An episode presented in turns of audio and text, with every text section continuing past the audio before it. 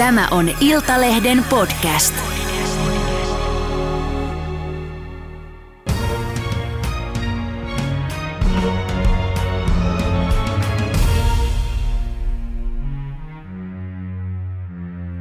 Tervetuloa siivooja ja luottotietonsa menettänyt Tarja Vesanen. Kiitos. Sä oot siitä kummallinen henkilö, että sinä vuokraat omistusasuntojasi vain sellaisille ihmisille, ihmisille eh, eli vuokralaisille, joilla on myös mennyt omat luottotiedot, eli he ovat maksuhäiriöisiä ihmisiä. Niin minkä ihmeen takia sä vuokraat vain sellaisille ihmisille? No ehkä se osittain jo vähän hulluuttakin, mutta samalla myös sitä, että mä ymmärrän sen täysin, missä ne, mitä ne ihmiset käy läpi ja mitä ne kokee ja sitä, kun he arvotetaan rahaperusteella ja se on aika lailla väärä tapa arvottaa ihminen. Mm. Mutta sano se nyt vielä äh, suomeksi, että minkä takia sinulle ei pääse vuokralaiseksi sellainen ihminen, jolla ei ole maksuhäiriömerkintää, eli jolla on luottotiedot kunnossa. Sä et vuokraa sellaiselle. No en, koska mä oon huomannut sen, että sellaiset ihmiset, ne kyllä pärjää elämässä ja ne saa sen asunnon ja markkinat on niiden ihmisten. Ja nämä, kenellä maksuhäiriömerkintä on, niin periaatteessa ne saa asunnon, jos saa ja yleensä ei saa. Et mä koen, että se on jollain tavalla, ei se mun tehtävä ole, mutta mä haluan auttaa heikommassa asemassa olevaa. Mm, et sulla on ihan tämmöinen eettinen ajatus tässä takana. Ehdottomasti eettinen ajatus. Mm. Sulla on ö, 11 omistusasuntoa tällä hetkellä Kyllä. ja, ja tota, ilmeisesti 11 vuokralaista myöskin. Kyllä. No, ja he kaikki on sellaisia, joilla on maksuhäiriömerkintä, niinkö? Itse asiassa heistä on yksi sellainen, jolla ei ole maksuhäiriömerkintää. Joo. Joo. No miten nämä henkilöt sitten ö, maksaa sulle vuokran? Mistä he saa rahaa? No tämä on myös sellainen, ihmiset kuvittelee, että heti kun ihmisellä on niin kuin maksuhäiriömerkintä, että, että se saa, rahan saa aina Kelasta ja sosiaalitoimistosta, niin ei pidä paikkaansa, että meillä on opiskelijoita, osa-aikatyössä käyviä, työssä käyviä ja meillä on jopa sellaisia maksuhäiriömerkinnän omaavia ihmisiä, jotka tota, tienaa palkkaa niin paljon, että he ei edes saa asumistukea. Mm. Että siis osa on sellaisia, jotka saavat sitä asumistukea ja toimeentulotukea. Osa saa asumistukea ja eläkkeestä tai palkastaan maksavat loput, että jokainen maksaa vähän eri tavalla mm. ja, ja he, he tulot koostuu erilaisista tulolähteistä. Mm. 11 asuntoa ja asiakkaina tai vuokralaisina luottotietonsa menettäneet ihmiset, kun normaalisti heille nimenomaan ei vuokrata, kun pelätään, että sitten jää vuokrat saamatta, niin miten sulle on käynyt? Onko kannattanut luottaa ihmisiin, joihin yleisesti ottaen muut vuokraantajat eivät luota eikä rahalaitokset luota? No tämä on just kans sellainen, että mä en niin kuin oikeasti sekoittaisi luottamusta niin kuin rahaan. Että se, että onko sulla pörssi kunnossa, ei tee susta vielä luotettavaa tai automaattisesti epäluotettavaa. Ja kyllä mä ehdottomasti koen, että mun on kannattanut heihin luottaa, että jos mulla on joku iskenyt veitte selkää, niin se, se ei ole kyllä liittynyt rahaa koskaan millään tavalla, että en mä ole heihin koskaan pettynyt. Mm. Mutta onko se siis saanut ö, vuokrassa? Aina olen saanut vuokrani. Kyllä, Olet saanut? olen saanut vuokrani. aina. No, minkälaisia terveisiä lähetät nyt näille vuokraantajille? Aika usein näkee esimerkiksi pääkaupunkiseudullakin, kun on vuokrattavana ilmoitukseen, niin siinä lukee erikseen, että vuokralaisella tai hakijalla oltava luottotiedot kunnossa, muuten ei vuokrata. Minkälaisia terveisiä lähetät? No tavallaan mä ymmärrän se pelon, koska kyllähän siinä on omasta omaisuudesta kyse. Mä ymmärrän sen, mutta se, että, että mä toivoisin, että tässä nähtäisiin myös se asioiden inhimillinen puoli. Että ei, ei meillä ole sellaisia vuokralaisia, jotka yhten päivän vaan päättänyt, että he ei välitä. Heillä on joku inhimillinen tragedia siellä takana ja, ja sen tähden mä toivonkin, että, tämä ei olisi, että ihmiset ei näkisi tätä pelkästään sijoitusbisneksenä, vaan oikeasti niin kuin ottaisi myös kopi siitä inhimillisestä puolesta. Että kyllä, kyllä niin kuin, mä toivoisin, että ihmiset luottaisi näihin ihmisiin ja antaisi mahdollisuuden, koska yksi Tarja Vesanen ei pysty tätä koko ongelmaa poistamaan, se on ihan selvä. Mm. No onko toi hyväkin bisnes sulle? Paljonko, tota, jos 11 asuntoa, niin kysyn nyt sulta suoraan, että paljonko tota, sä tienaat tuolla? No bisneksenähän mä sanoisin kyllä, että tämä on, on harvinaisen huono bisnes, koska totta kai tämä tuo myös tavallaan se vastuu niistä ihmisistä, että kyllä mä oon hirveästi heihin kiitynyt ja 11 asuntoa ta- rahallisesti tuottaa noin 5500. Lainojen ja verojen ja vastikkeiden jälkeen meillä jää käteen 800 euroa. Niin mä en kyllä vielä näkisi, että se on niin bisnes. Että jos meillä olisi 200 asuntoa, niin voisi sanoa, että se on bisnes, mutta ei se ole tässä kohdassa. Mm. Totta kai ne on kymmenen vuoden päästä realisoitavaa omaisuutta, mutta kuka tietää, onko mä elossa enää huomenna. Niin. että ei, ei mikään kultakaivos tällä hetkellä, mutta, Ei todellakaan. Ei mutta todellakaan. joka tapauksessa, niin kuin sanoit, jos arvo nousee ja, ja jos on lainoja, niin joku niitä lyhentää, eli vuokralaiset sitten No. hetkellä, ikään kuin. Sen voi sanoa heti suoraan, että osa, osan asunnoista arvo ei tule kyllä nousemaan, kun ne sijaitsee Porissa ja kukaan sieltä ei varmaan sijoitusasuntoa halua ostaa.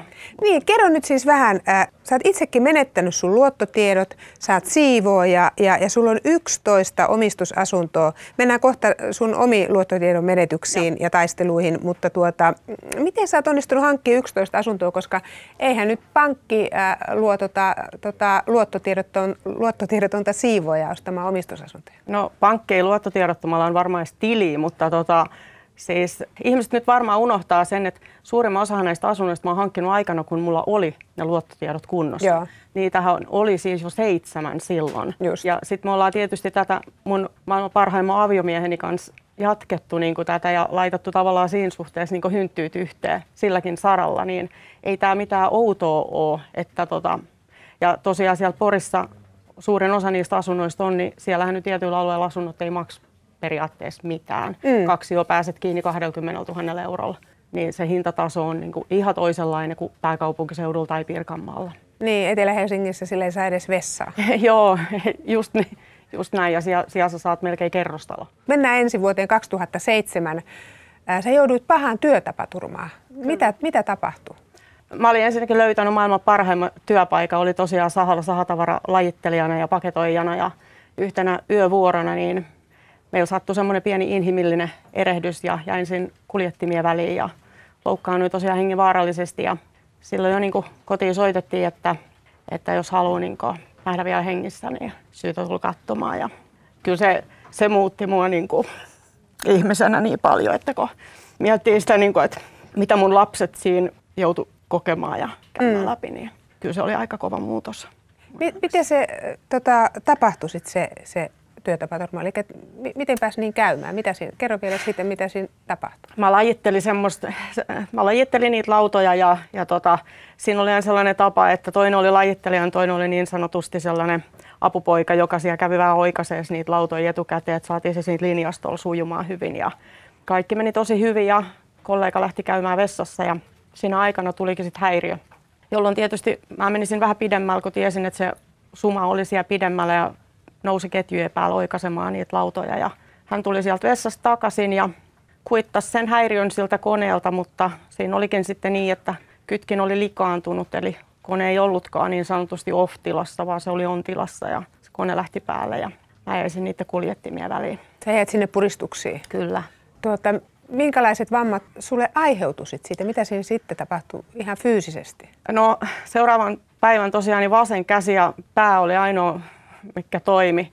Ja tota, mutta käsi oli poikki ja jalat pois paikalta ja lantio murskana ja oikea jalka oli sitten vähän jo tuolta nivusesta lähtenyt repeytymään ja suoli repeämät ja sisuskalut oli sillä kerran mennyt liiskaa ja, ja tota, et se oli aika, aika kova isku. No se kuulostaa, sä nyt suolirepeämät vielä. Joo. Joo, kyllä. No kuulostaa todella, todella, todella drastiselta.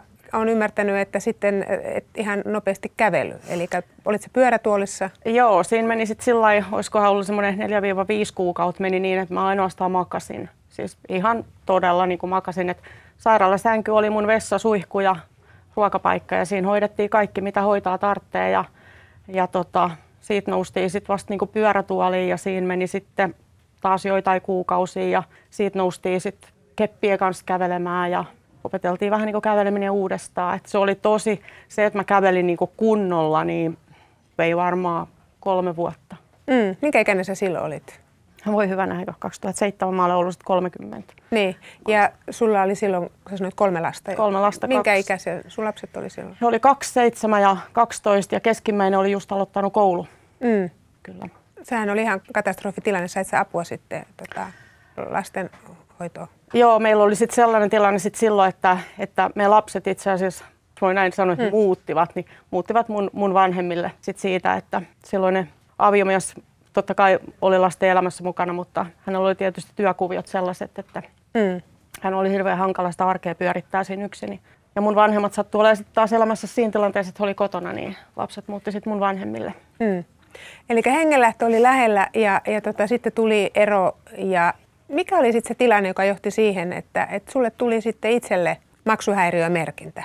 No avioeron jälkeen sitten, kun sitä elämää siinä sit pikkuhiljaa rakenteli lasten kanssa, niin tapahtui tosiaan se tyypillinen uudelleen rakastuminen ja se sitten johti tosiaan siihen, että me oltiin jossain vaiheessa semmoisessa tilanteessa, että meillä oli Porissa asunto ja sitten sitä elämää oli tarkoitus lähteä rakentamaan Lohjalle ja oltiin sieltä hankittu sitten myös omistusasunto ja sen omistusasunnon äh, tuleva remontti olikin sitten niin haastava, että siellä asunnossa ei pystynyt asumaan, jolloin piti ottaa vuokra-asuntoja. Eli oltiin siinä tilanteessa, että me lyhennettiin kahdesta omakotitalosta lainaa ja vuokraa ja ja se omakotitaloremontti osoittautui sitten vielä astet haastavammaksi siinä, että loppupeleissä ainoat pystyisi olevat taisi olla ulkoseinät. Ja, ja itse tietysti tartti tehdä kaikki remontit ja kaikki ja yötä päivää me sitä rakennettiin ja siinä kaikessa, kaikessa summassa niin tota, tuli sitten oikeastaan ero, että se parisuuden ei sit sitä enää kestänyt ja tota, silloin sitten sinne alettiin vaan upottaa kaikki rahat, mitä vähänkä tuli palkkaa mm. ja, ja mä oikeasti niin laitoin sen niin ihan ykkösprioriteetiksi, että se asunto tulee valmiiksi ja me saadaan niin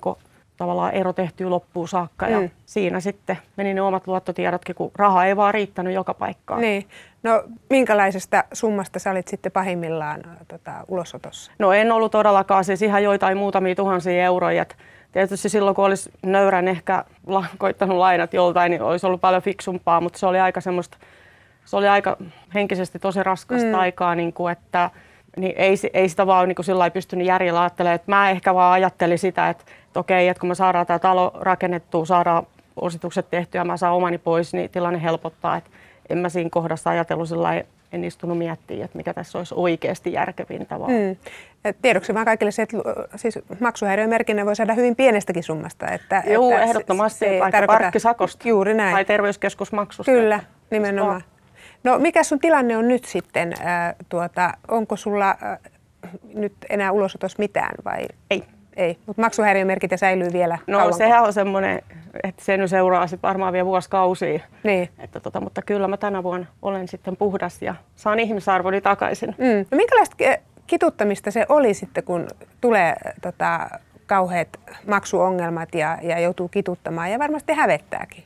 No kyllähän se on sellainen, siis se on ihan järjetön trämpimistä, että et eikä, eikä tää, niin sä et saa apua oikeasti mistään, kukaan ei ymmärrä sua ja kukaan ei oikeastaan halua ymmärtää. Se on vähän sellainen, että hei, koit nyt selvit, selvit yksinäs. Ja se on vähän sama, mä katselen näissä meidän vuokralaisissa sitä samaa taistelua, että välillä mä oikeasti ihmettelen sitä, että miten ne jaksavat sempat itseäsi niin joka päivä ja nostan kyllä äärimmäisen paljon hattua heille, että he oikeasti jaksaa ja sinnittelee ja yrittää ja mä toivonkin, kun mä, mä oon niin elänyt sen helvetin, niin mä toivon, että he tietää se, että me ollaan siinä samassa veneessä niin kuin kaikki kimpassa ja kun siellä alkaa tulppa falskaamaan, niin me äyskäröidään sitä vettä yhdessä. Mm.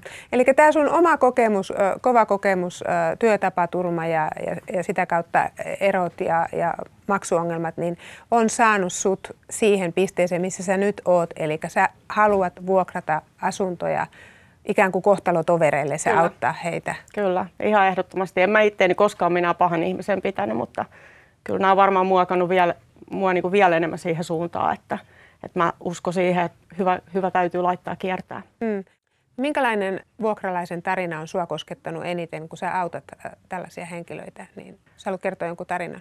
No se on se ehkä ihmisissä se peilikattomisen paikka, että niin kuin mä sanoin tuossa, niin ei, mun, ei meidän vuokralaisista ole ketään sillä että ne olisi jossain vaiheessa heittänyt hanskat tiskiin. Siellä on niin kuin oikeastaan jokaisella on jo lapsuudessa tapahtunut jotakin on henkistä väkivaltaa, fyysistä väkivaltaa, lastekotia, koulukotia, vaikka mitä, mutta ehkä, ehkä eniten koskettaa sellainen tarina yhdestä mun vuokralaisesta, joka lapsena oli aika, aika niin kuin henkisen väkivallan uhri ja myös seksuaalisen väkivallan uhri. Ja ne traumat on tietysti seurannut hän niin kuin tähän päivään asti, eikä hän ole oikeastaan koskaan kyennyt tekemään niin kuin töitä tai niin kuin mm. nousee omille jaloilleen. Ja sitten kun hän on se parisuhteen onnistunut saamaan ja ne lapset, niin sitten kun on tullut se ero siitä parisuhteesta, niin sitten nämä vanhat traumat on sen eroyhteydessä otettu taas esille ja alettu hän kyykyttää tavallaan niin kuin niiden lasten avulla. Niin se on ehkä, kun katselee sitä hänen selviytymistaistelua siinä, niin se on ehkä se, mikä niin kuin mua sattuu kyllä sydämeen kaikkein eniten. Mm. Et ihminen hän on ja hyvä ihminen onkin. Et mä en sanoisi, että hän on tehnyt jotain niin kuin pahaa elämässään kenellekään vaan että hänen ehkä ympärillä on ollut pahoja ihmisiä ja siksi häneltä on ne maksu, maksumerkinnät on sitten tullut. Hei, suur kiitos äh, haastattelusta ja siitä, että tulit kertoa oman tarinasi. Kiitos. Kaikkea hyvää. Kiitos. Kiitos. kiitos.